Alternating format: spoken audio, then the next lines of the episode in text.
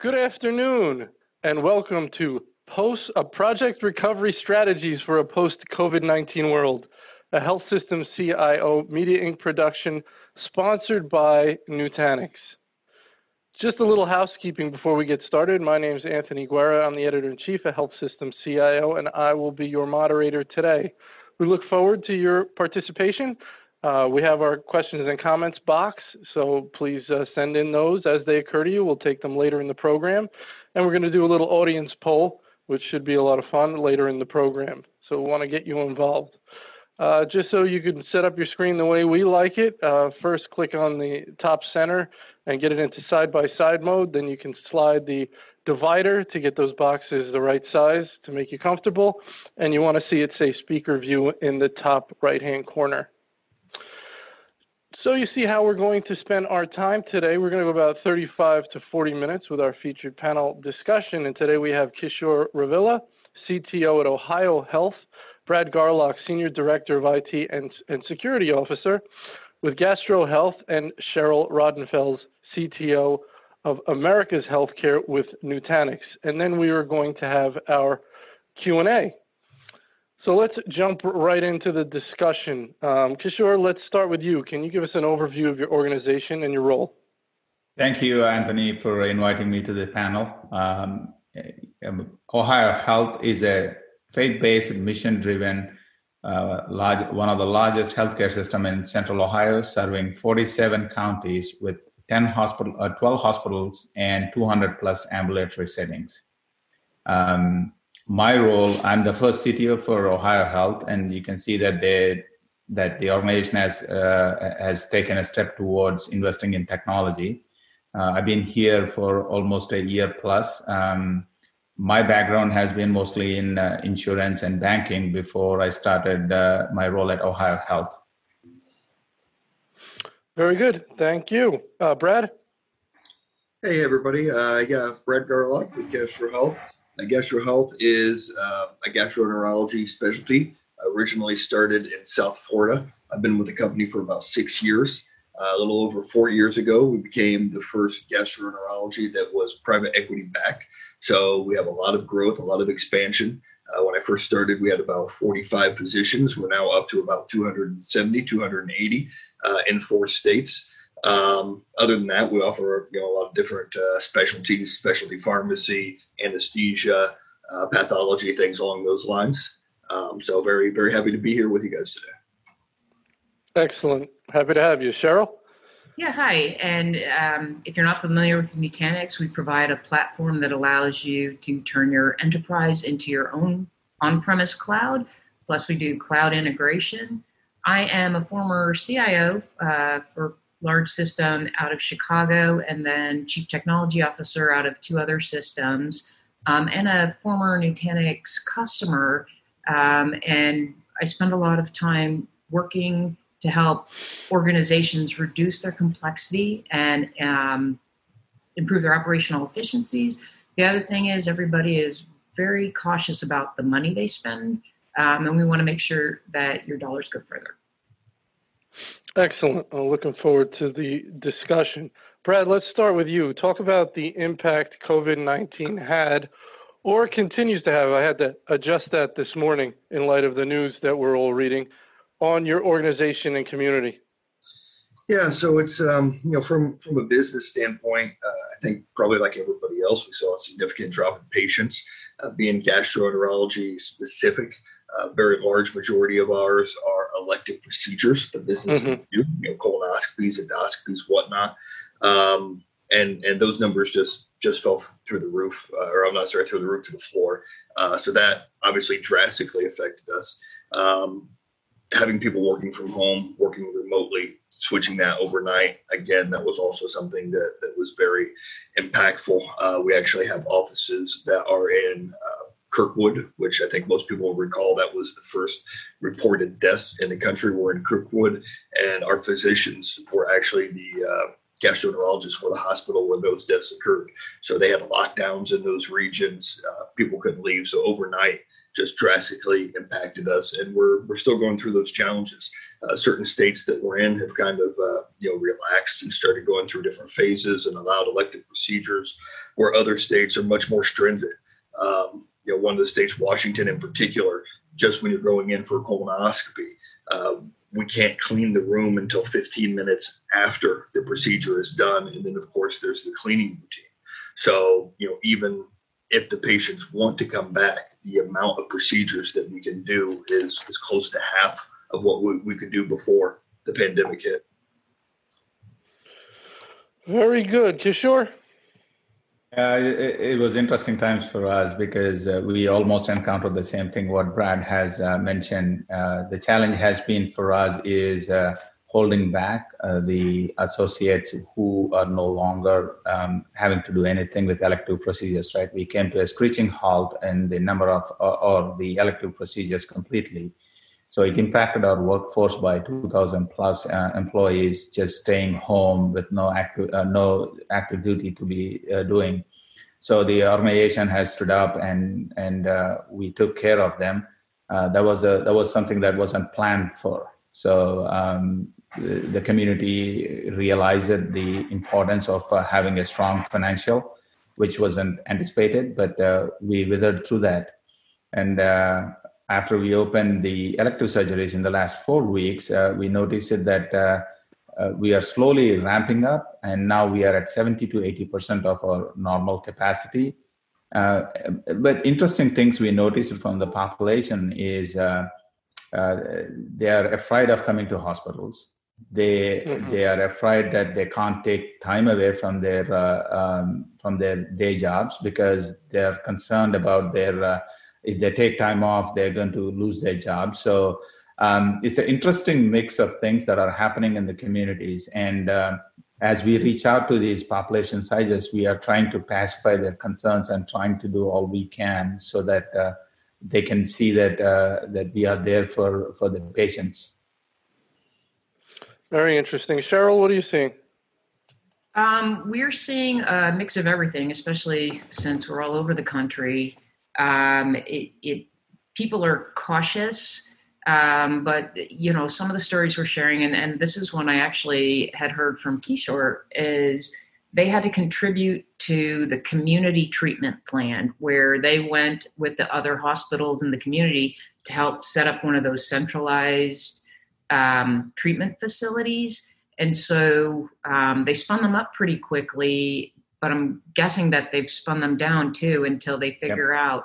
Um, I guess we thought we had enough capacity, but as we see the numbers go up, um, I, I think there's still a lot of those community efforts going on of are we going to have those community treatment centers um, if things keep progressing like they are? You're right, Cheryl. Uh, we have three major hospital systems in Columbus, um, Columbus City area. So we came together uh, under the guidance of our governor and created alternative sites of care, ASOC, what we called, uh, using Columbus, uh, um, the biggest uh, convention center we have, and, and created all the temporary beds. And like you rightly said, we had to dismantle that off because the surge we anticipated didn't happen again, it's in the betterment of the community, right? We are prepared as much as we can. Very good. All right, let's start with you, Kishore. Uh, what are some of the main projects that were interrupted by the pandemic? Uh, at what stage were they, and what were the so where was the reallocation? I, I would assume the reallocation was towards COVID needs, but you tell me about that dynamic.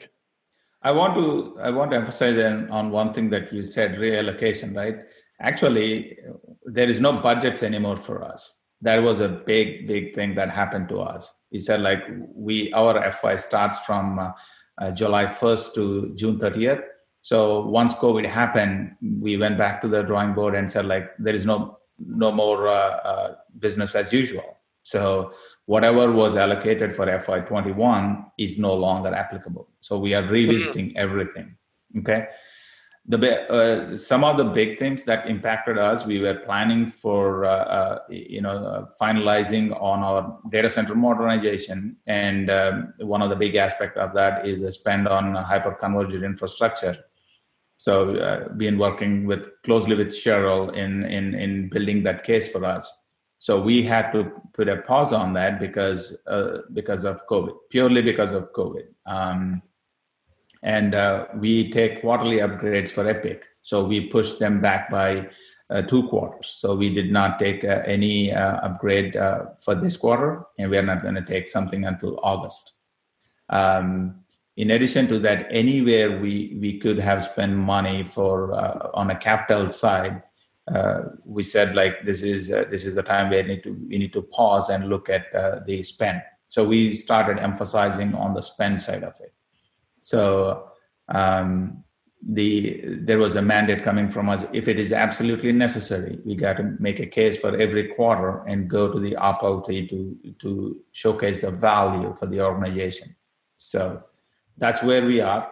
Um, because uh, one of the key things is, is we we emphasize a lot on our associates so if we can save anything we want to make sure all of the associates have their employee employment taken care of right Mm. We can't help with the pandemic, but we can help in saving the jobs as much as we can.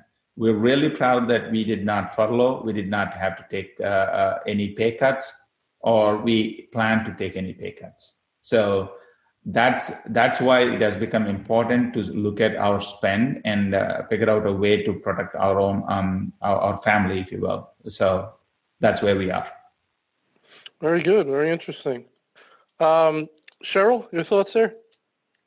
Um, we're seeing that, and you know, uh, it, it, hits everybody differently, um, and this is why the organizations, and it's not just IT, but everybody has to watch that cash on hand. Um, you know, how do we keep operating? But we've seen everything. But I will say that 99% of organizations that we talk to have slowed down. Um, the challenge with that is if they haven't made decisions to replace equipment that was aged before, it didn't get any any younger, you know, while they things have been on pause. So if you and, and hospitals are are they like to stretch the resources as far as they can. So if you have equipment that's been there for five, six, seven, eight plus years, it's now that plus another three, four, five months.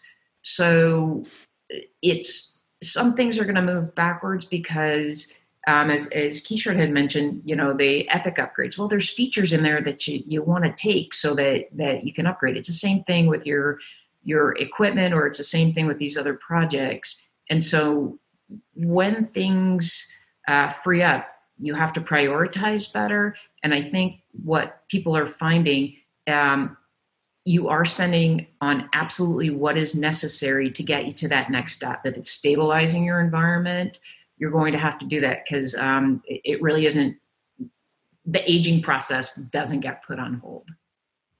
Really good. Very good stuff. Brad?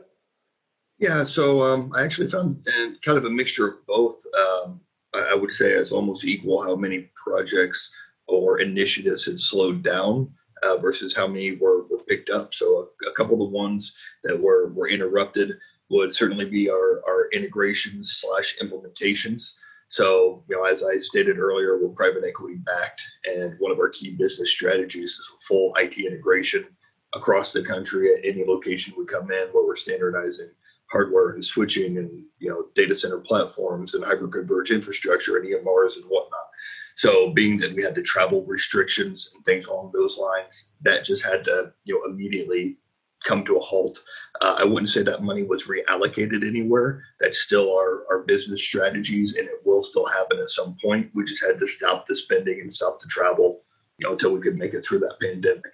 Uh, another area that I saw some some very interesting changes is is construction and physical office space uh, because we were expanding, we were growing just here in South Florida at our, our central support center. We had purchased several new offices that we're getting ready to construct. Well, now instead of 250 people in the office, there's five or 10 per day. So, you know, how that money is going to be reallocated, I, I think uh, office building space is in for a, a very mm-hmm. long, uh, long road because uh, I, I just don't think we're going to need the, the brick and mortar, certainly at the, the support centers anymore. You know, still practices, of course.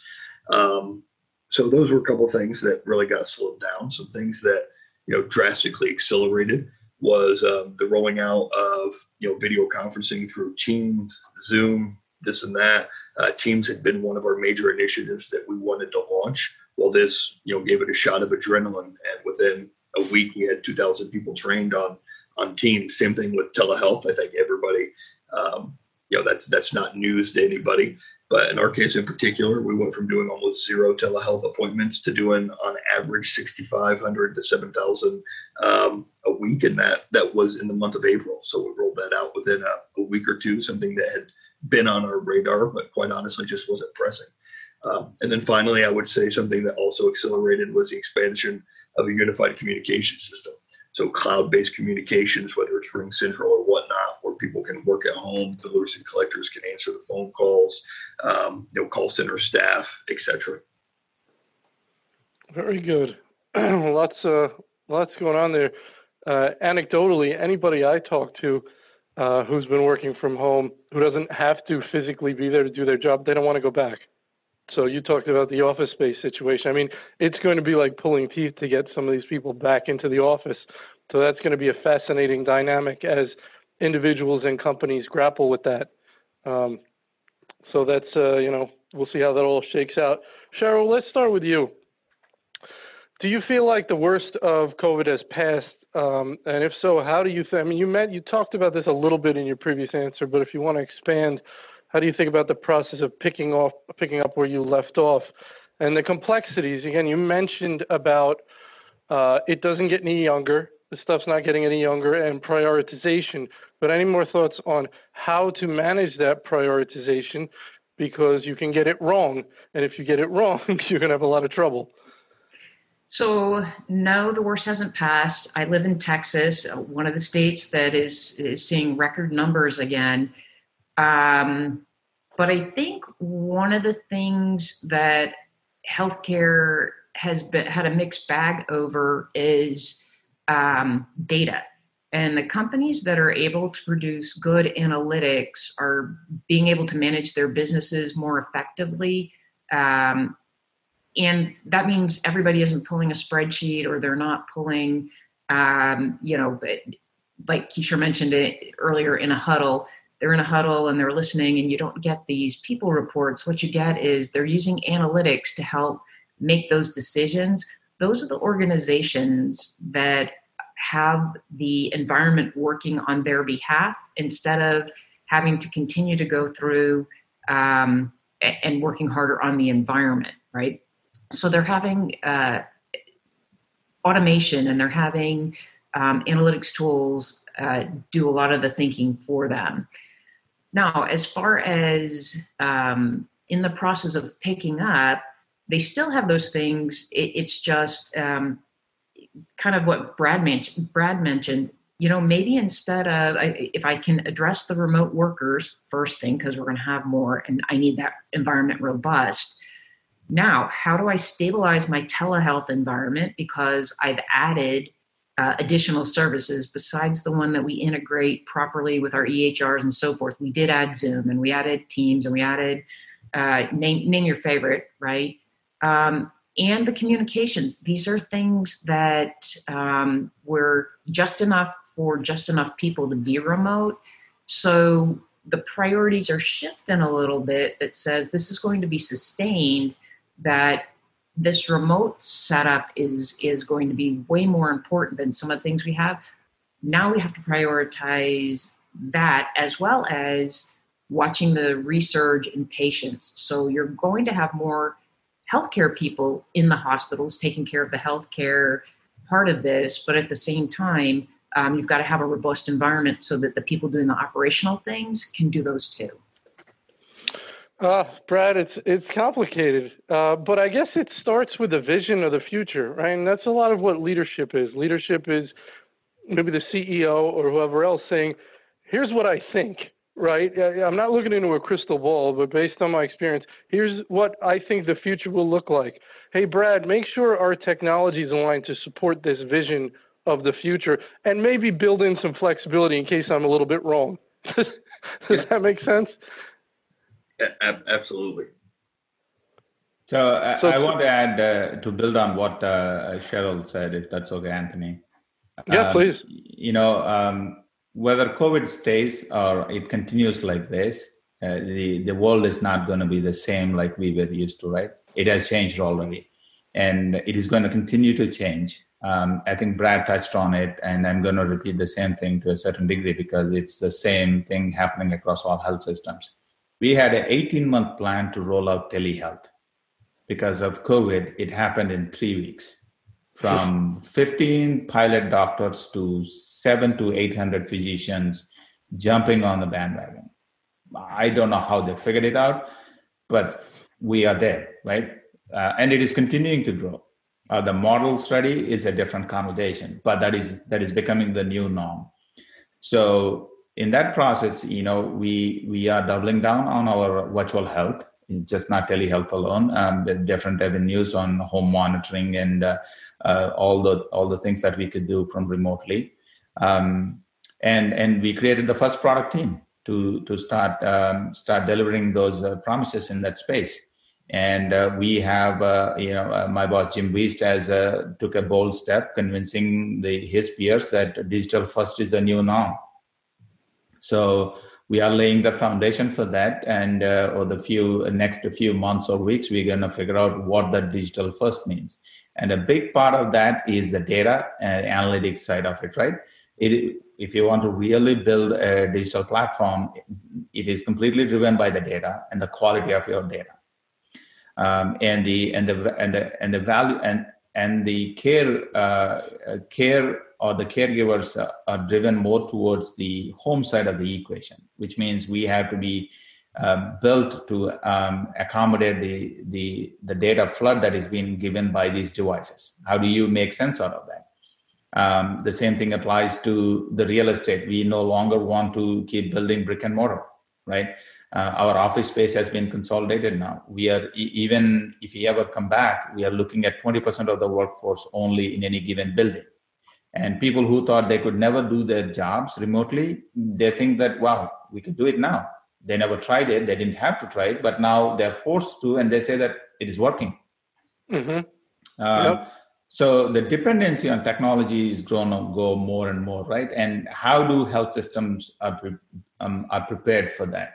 Because uh, when I first came from uh, insurance and, and banking, it was always the the uh, you know I'm going to quote something that I copied is the strat the business strat if there is any business strategy for uh, for an insurance company it is just the it strategy because if your it is not there um, then obviously there is no business strategy anymore. Um, and when i came to healthcare i think it wasn't the case uh, when i started. But because of this pandemic uh, the reliance on technology has grown so much. And uh, I, and i can only see that it is going to uh, accelerate in that pace Brad, any more thoughts on uh, picking up the pieces? And yeah, uh, yeah, absolutely. So, um, to, to kind of, uh, I guess, clarify my my thoughts here, um, I do think that from a business standpoint, the worst of COVID has passed. Um, whether or not the disease, nobody nobody's going to know, uh, or, or, the illness is is going to you know keep keep getting worse. Uh, certainly, it looks like it right now. But some of the things like Kishore was just saying, we've already rolled out telehealth. People are already comfortable working remotely. People already know, you know, what they need to do both personally and professionally. So if there's a major resurgence, I think we'll be better prepared from a technology and business standpoint to react to that uh, quicker, more efficiently, more effectively.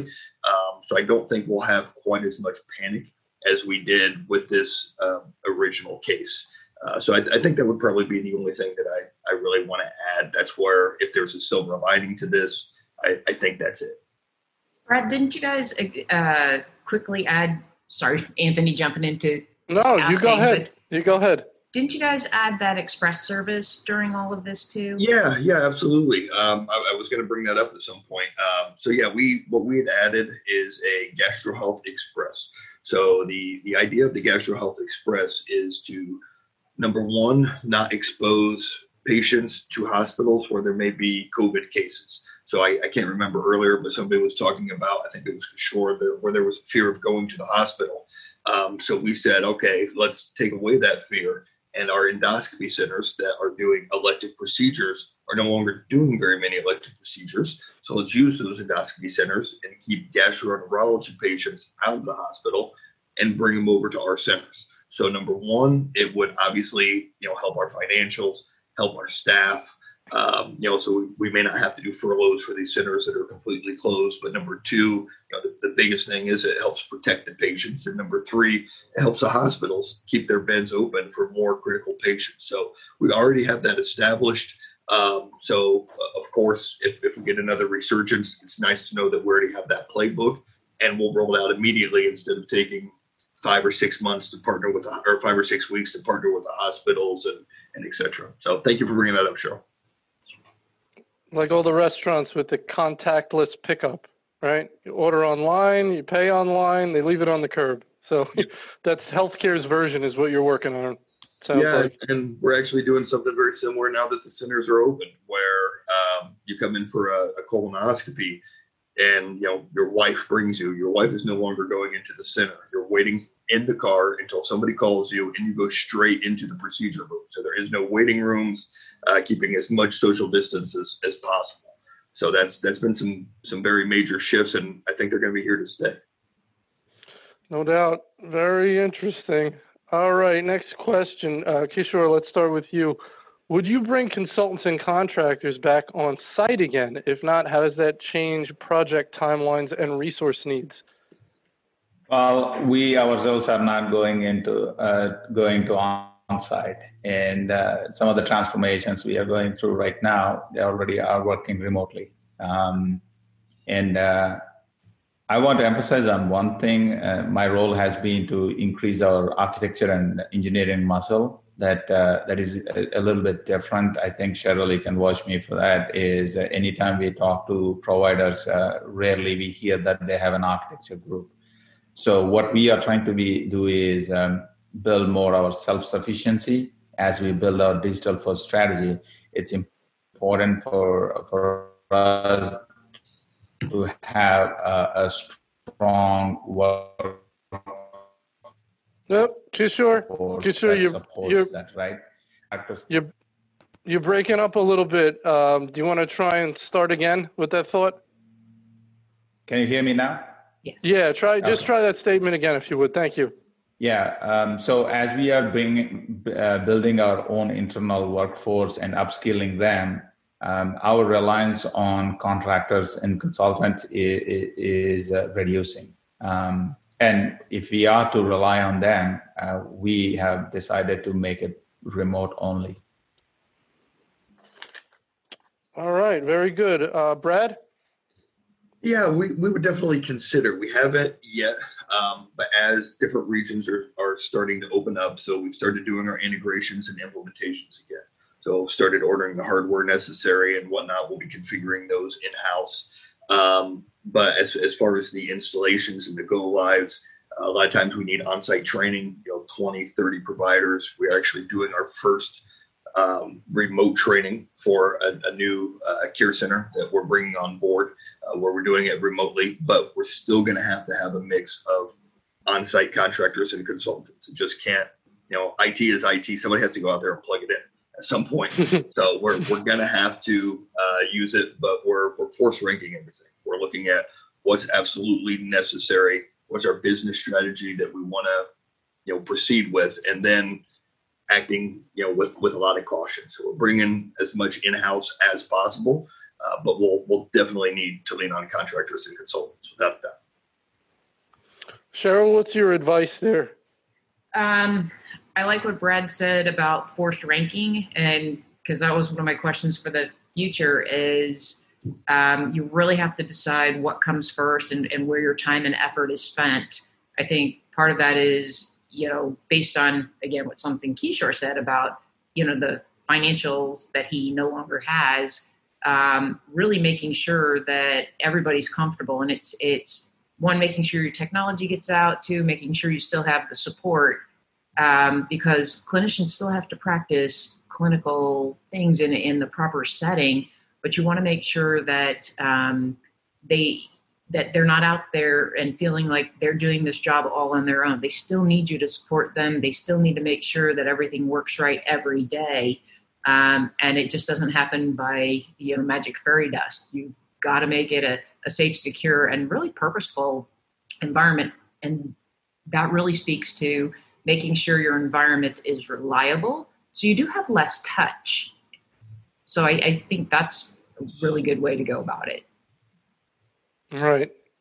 It sounds like, uh, you know, Cheryl, what you're saying is that with this vision we have of the future, there's a stakes to play infrastructure requirement. So let's not forget about that.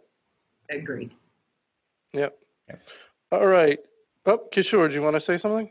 No, no, I'm just saying that, that that's so true. Okay, very good. Full agreement. Uh, Brad, let's start with you. We're seeing additional waves of COVID 19. Uh, how are you preparing? And could you envision putting projects on? Can you see this dynamic happening again?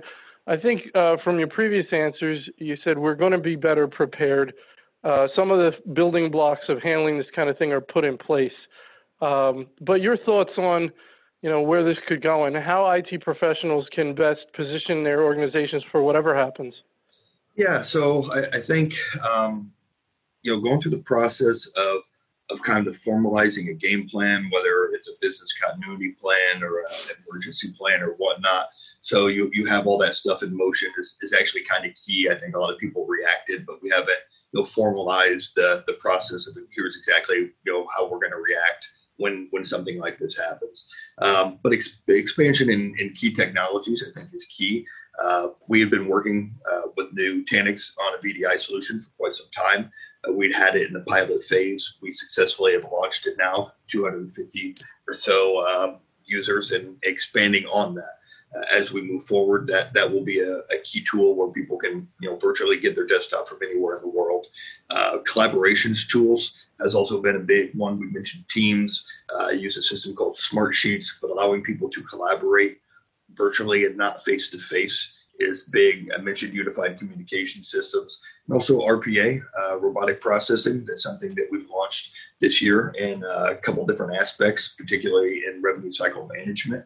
Um, and that's something that could really assist in the future. So just continuing, you know, to expand those key technologies. Uh, Cheryl already mentioned the Gastro Health Express, uh, telehealth, uh, of course. Uh, finally, I guess I would say that I could absolutely see projects getting put on hold again uh, if things reach a critical threshold. Like I said, a lot of ours are, require integration, require traveling, require on-site training and support. Uh, if the numbers get get very bad, absolutely those things could could be put on hold again until it's safe for patients and for staff. Cheryl. Um, I, I see it um, because everybody has to do patient safety first. So mm-hmm. you've got to make sure the patients that are the sickest are taken care of. You've got to make sure that the staff taking care of them are safe. Um, there's a point where everything else becomes discretionary instead of critical, right? And we've seen this. It happens every time there's, uh, you know, a hurricane. It happens every time there's a, a, some other sort of drill.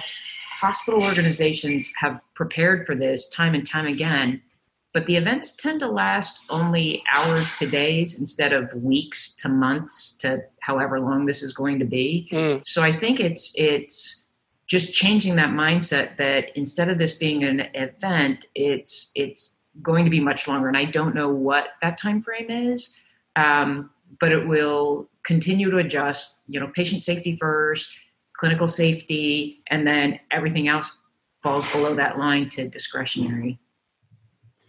Uh, Cheryl, you treat things differently if you see an end to it and a return to a previous state of being. What if at some point you say there is no return? Does that change how you function and how you do the job? It is, and I think that's something that we're seeing more people talk about business resilience. You know, when we had our business continuation plans, it was okay, if I have an event, then something comes back, I'm continuing my business. That business resilience talks about um, how do I change as the environment has changed and I adapt.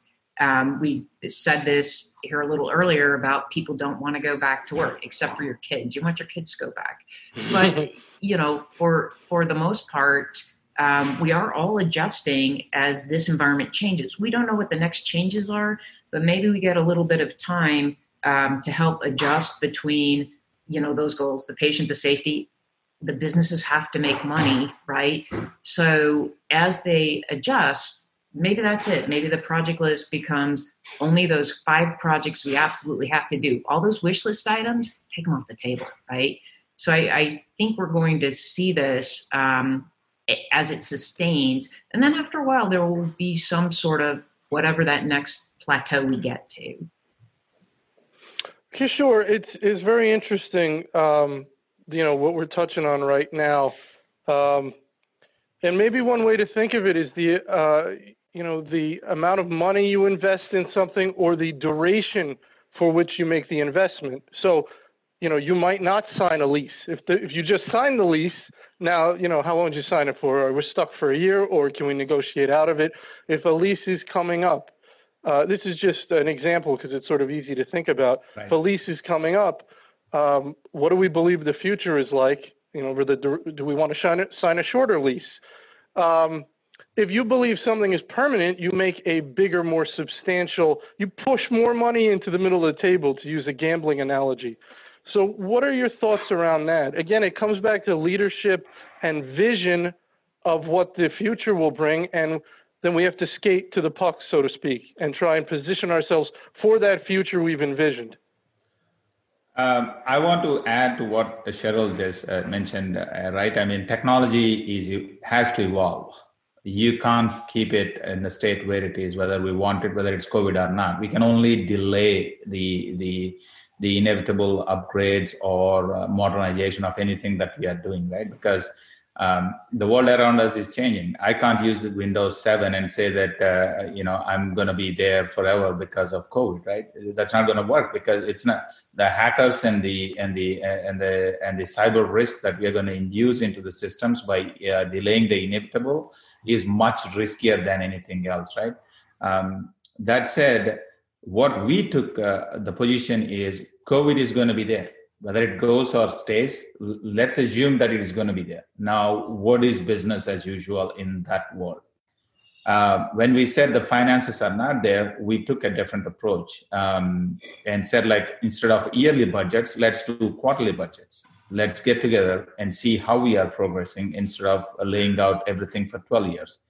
Mm-hmm. um, and and that that is actually helping us a lot as well as uh, reprioritizing when it comes to real estate, that is a different ballgame completely. Uh, we've decided not to renew the leases that have that have come up because organizationally we felt that we will never be able to get to 100% of whatever um, uh, we used to. So we are even doing virtual happy hours. Uh, we are doing virtual team events. Anything that we can get by with virtual, that is what we are trying to make it a new norm teams are thinking about resiliency living in the in the webex uh, uh, syndrome or or anything that you would want to say right? We are glued to our screens uh, almost eight hours a day. Um, so we we are looking at well-being indexes and things like that. So um, anything that the future is going to throw at us uh, I, I, think uh, our investments in technology is going to pay away. Uh, like brad pointed out we went to o365 again, it was a 12 month long uh, change management that was involved. But because of COVID, business wanted something uh, that is shareable instead of sending out through emails on everything. So we started leveraging uh, uh, Sheets and all the Office suite online. So sharing became a lot easier. So people are actually learning pretty quickly how the technology is there without having to go through the training when it comes to these uh, basic utilities. Um, but what we are trying to instill in the IT workforce is technology is not stagnant, whether COVID or no COVID, different, right? We have to continue to embrace the, the evolution that is happening. And we have seen cloud, we are seeing, uh, you know, now serverless coming into play, hyperconvergence is in play, and Cheryl has been helping us uh, in the space of uh, learning more about hyperconverged infrastructure. So we are going to tip our toes into VDI with Nutanix as soon as we uh, get to the um, the, the, financial uh, that we we need to make that move. So it's not that uh, it's not that we are not going to evolve. The only thing is the prioritization based on the evolving market around us. All right, very good. We're going to get our uh, audience poll out there. So we're going to launch that right now. Take a moment and answer that if you would. It's an anonymous poll, and we can get our panelists. You can answer it as well. Uh, pre-COVID priorities and associated projects need to be thoroughly and formally reevaluated before being resumed. Um, I think we all expect a high percentage on that, but but let's see. Um, so let's go to our Ask a Co-Panelist feature. Uh, Cheryl, I'm going to let you go first. Do you have a question for uh, Brad or Kishore or both? Yeah, for both. So we talked about, you know, we've we've talked to some folks and they mentioned, you know, we've got telehealth people um, and we've reallocated staff to help be basically telehealth help desks. A little bit broader, um, how has your staff's role changed or has it changed, whether it's um, the skills, responsibilities, and processes of your staff? Talk to us a little bit about what's different for them uh, really over the, about the last four months or so we took two different positions, right? Uh, one is for the clinical staff or the caregivers, where we we gave an opportunity to uh, reallocate the resources. That happened at the system level, and when that was happening, uh, I, as Jim Weiss, our, our, CIO, took a position saying that IT is going to play a prominent role. Um, we need to see if there is any bandwidth that is there. How do we move around people internally? because of the same thing that what Cheryl mentioned that the telehealth uh, help desk has spiked up. So, but we weren't prepared to put the same number of resources in telehealth because Epic as our EMR is still going to be there for the system of record. We are still hiring nurses. We are still training um, our clinical staff in that. So it was a for us it was an internal movement of resources. So we took a, a, a snapshot of the skills that are available and who were willing to move into the different roles um, that kind of helped us balance in the IS space. It's not that we ever had to go to that. Uh, in the clinical space, uh, you know, like I pointed out, the system um, wanted to have their own way of doing it, like because uh, elective surgeries were uh, completely um, put on hold. So um, um, a surgeon who is doing that may not be able to be moved to treat COVID patients. So we said like, okay, who can be reallocated and how can we support their um, their transition as well? And so far it worked out as well. And now the um, now now that we have opened up elective surgeries, we are slowly ramping that up and and trying to uh, if de- deallocate, if you will, um, the resources that are being pulled into the COVID pandemic uh, uh, urgent situation. Brad? Yeah, so um, you know, I, I, think the the biggest thing I've seen when it comes to the, the staffing is kind of twofold. Number one, um, more more collaboration or even more teamwork than we've ever seen before that I've ever seen before. So I'll, I'll give you a couple examples. We have uh, somebody who used to be in the health informatics team who has now moved on to uh, different integrations and projects and whatnot, still involving technology, but not part of the team. Well, obviously, when the COVID hit and you know those those projects had been put on hold and put on pause, this person came to assist with building interfaces and doing data migrations for some of our integrations where we'd stopped outsourcing. So we stopped bringing the contractors on site. We kept it in house. And a lot of people are wearing a lot of different hats, which is, is very exciting to see and, and really you know promotes a lot of team spirit. Uh, so I'm seeing that more than than ever. Uh, also, from a, a personal standpoint, when I'm hiring, I, I'm certainly looking for a much higher skill set because of that collaboration and because you may be wearing multiple hats. You know, the days of me looking for a guy who can, you know, fix a desktop and that's what I need. Those those are pretty far behind us. I'm looking for a very high skill set, somebody who can bring a lot of, of knowledge to the table. Very good. All right. Uh, we will take a look at our poll. Who's going to, you know, we assume this is going to be a high number. Uh, Kishore, what do you think? What, what's your guess uh, for agree? What percentage agree? Um, I think it should be little around 70%. 70%. Cheryl? 90. 90. Brad? 100%. 70 and 90. 100%. I think, 100%. I think everybody will have said yes. All right. Well, let's share the results. And the winner is Brad, 97%. Brad, 97%. Well, yeah, so that's very interesting. Um, all right, let's go back to the Ask a Co panelist. Kishore, you have a question for your co panelists. Um, I, I, would like to learn more about the strategic investments in the digital side, right? Um, we, when we say digital, what does this mean um, in, the post-COVID world? How are we actually trying to handle that? Um, and and particularly with the new HHS rule that has been passed, that the patients can own their data um, because that has been one of our top priorities now because i think uh, we are asked to address it by the november of this year so that is that that i anticipate as a game changer in in healthcare in general i'd like to learn more what uh, the market or what other provider systems are looking at it as brad you want to start uh, yeah it's it's i think for us uh, a very key is our business intelligence investments, um, our RPAs and and BI. So our systems are rolling in as we're rolling out this this new um, technology and all this data that comes with it. You know, Kishore, you, you've spoken about data a lot, and we're finding that's absolutely key. Um, that business intelligence system being able to take you know information from multiple EMRs and multiple PMs and you know the payroll systems and our legal systems and, and whatnot and compiling it all together and being able to use that data to drive decisions I think is is really something that is is going to be crucial in the future and I just keep seeing it growing and growing and becoming more and more important. Um, now hospital systems, you know, I, I think the larger healthcare industries they've invested in this for for years. Uh, but some of the smaller, you know, practices or you know people in our space where we're not huge but we're not small, um, it's it's critical to jump on those investments now so it will pan out in the future. Sure. Did that, did that answer your question? I hope.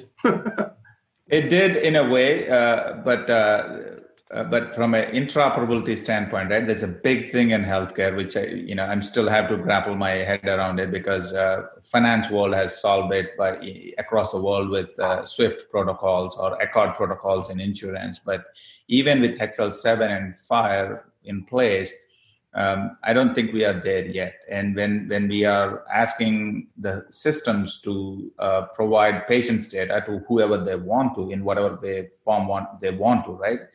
I see that as a biggest challenge coming at health systems. Are they ready? And and, and uh, um, we've been working on that for since I got in because we didn't have an enterprise integration platform that supported these protocols. Right? Um, that's what I want to learn because uh, the way the situation where we are in um, may or may not be holding back the requirement to meet those needs by November, right? And, and that's where I, I would like to learn. And and digital is again very subjective uh, and I think Brad, you nailed it uh, rightly. Um, without data and without automation, um, I, I, don't think we can ever get there. Yeah, and I, I, completely agree with you. It's when I was speaking on the business intelligence system, that's that's more for the back end, allowing us to take multiple systems that right. you know are integrated and they don't have the interoperability, and we can make sense of it. It's definitely a whole other challenge when you start talking patient facing and, and whatnot. So I I agree. And if anybody on the uh, on the call has the answer to that, go ahead and put it in the chat, chat box for us. right. Well, think, well, let's oh. see. Let's see if Cheryl has the answer. Yeah, no. So not the answer, but I think um, you know, Kishore, going back to digital transformation, I think the first thing you're going to have to figure out is how to get rid of paper, right? Because yep. you still do so much paper. That's a COVID hazard. I'm sorry. So it's not so sexy and it's it's not the greatest thing. But the first digital transformation is get rid of paper. The second thing is you've got consumers driving how they react to the data. They don't have all iPhones or yep. Androids or whatever. So it's one thing if you can interrupt, you know, the and integrate all the information at the back end.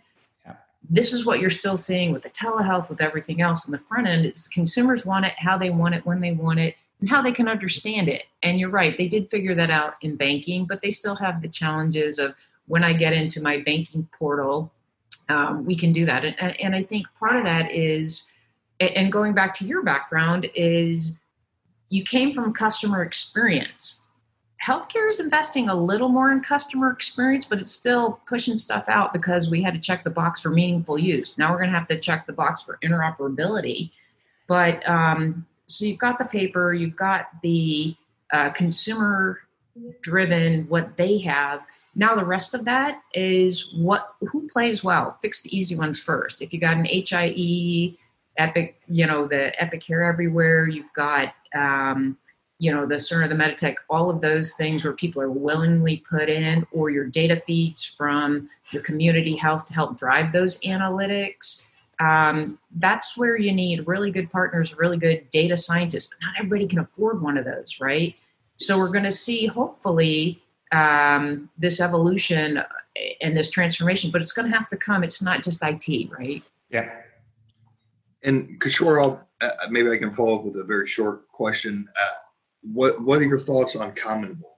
You know, we're talking about being able to share the information and, and whatnot. I know it's it's very you know in the beginning stages in my opinion, but but what are your thoughts? Has that really relieved any of your your ability to for interoperability? We are with CommonWell Care Quality and also CliniSync. Uh, but what is uh, missing in that entire pipeline is yes, we are giving data. It's a pull versus push and no, not an event driven approach right? Um, what I learned recently is, uh, particularly for referrals, uh, there is a there is another uh protocol or uh, technology that is being embraced by EMRs, which is 360X is coming into play that will help us a lot, right? Um, but these are all, to Cheryl's point, and what you mentioned is backend, right? System to system are talking well. But how do you make it uh, available for a consumer, right? That, that's going to be the key. Is um, let's say I will give you an example. Uh, one of the consumers, let's say, decided they want to give Bank of America access to their health record. I'm just making it up, um, but Bank of America may not be able to support HL7 or FHIR. So, what is how, how do we give them uh, a reasonable exp- ex- uh, you know um, explanation, saying that hey, these are the things that you, they, your your uh, receiver of data should be handling it, and if they are not doing it, we can do it, but you got to pay us X amount of dollars to make it happen, right? It is a whole new world that we're going to get into when it comes to sharing consumer data. So uh, I, am not sure I have an answer for that because we are still in the formative stages of handling all these different protocols. But if it comes to system to system communication and everything, I think you have direct trust, you have a CommonWell uh, CliniSync, there are uh, HIEs and uh, HIMs that are already doing it, right? Um, the consumerization aspect is what that that, that is uh, intriguing, and and uh, the healthcare industry as a whole have to come up with some solution or the other. That's what my thinking is.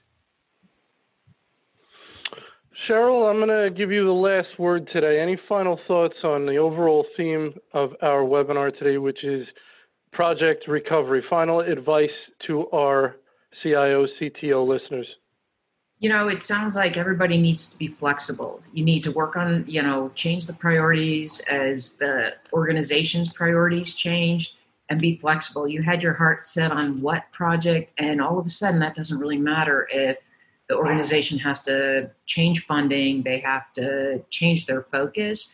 So make sure you're in line with what the CEOs are doing and, and what the chief operating officers are doing, and really be flexible and um, also teach that to your teams.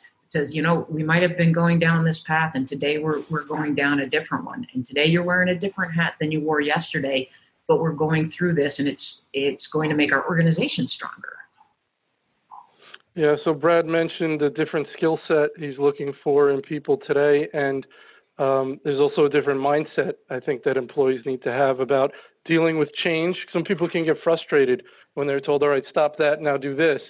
Um, so that's gotta that's gotta go away. Or people who can't adjust, you know, need to uh, maybe not be working in the same environment, but it is a new world. So with that, uh, we're going to wrap up our event today regarding continuing education. You can use the final slide in this deck. You'll get an email from us when the on-demand recording is ready. And if you want to sponsor an event with us, you can reach out to Nancy Wilcox from our team. You go to our site to register for our upcoming webinars. With that, I want to thank our panel, Kishore Ravilla, Brad Garlock, and Cheryl Rodenfels. And I want to thank our sponsor, Nutanix, very much. Great conversation, I think of tremendous value. And I want to thank our attendees for coming. And with that, everybody have a wonderful day. Thank you. Thank you. Thank you.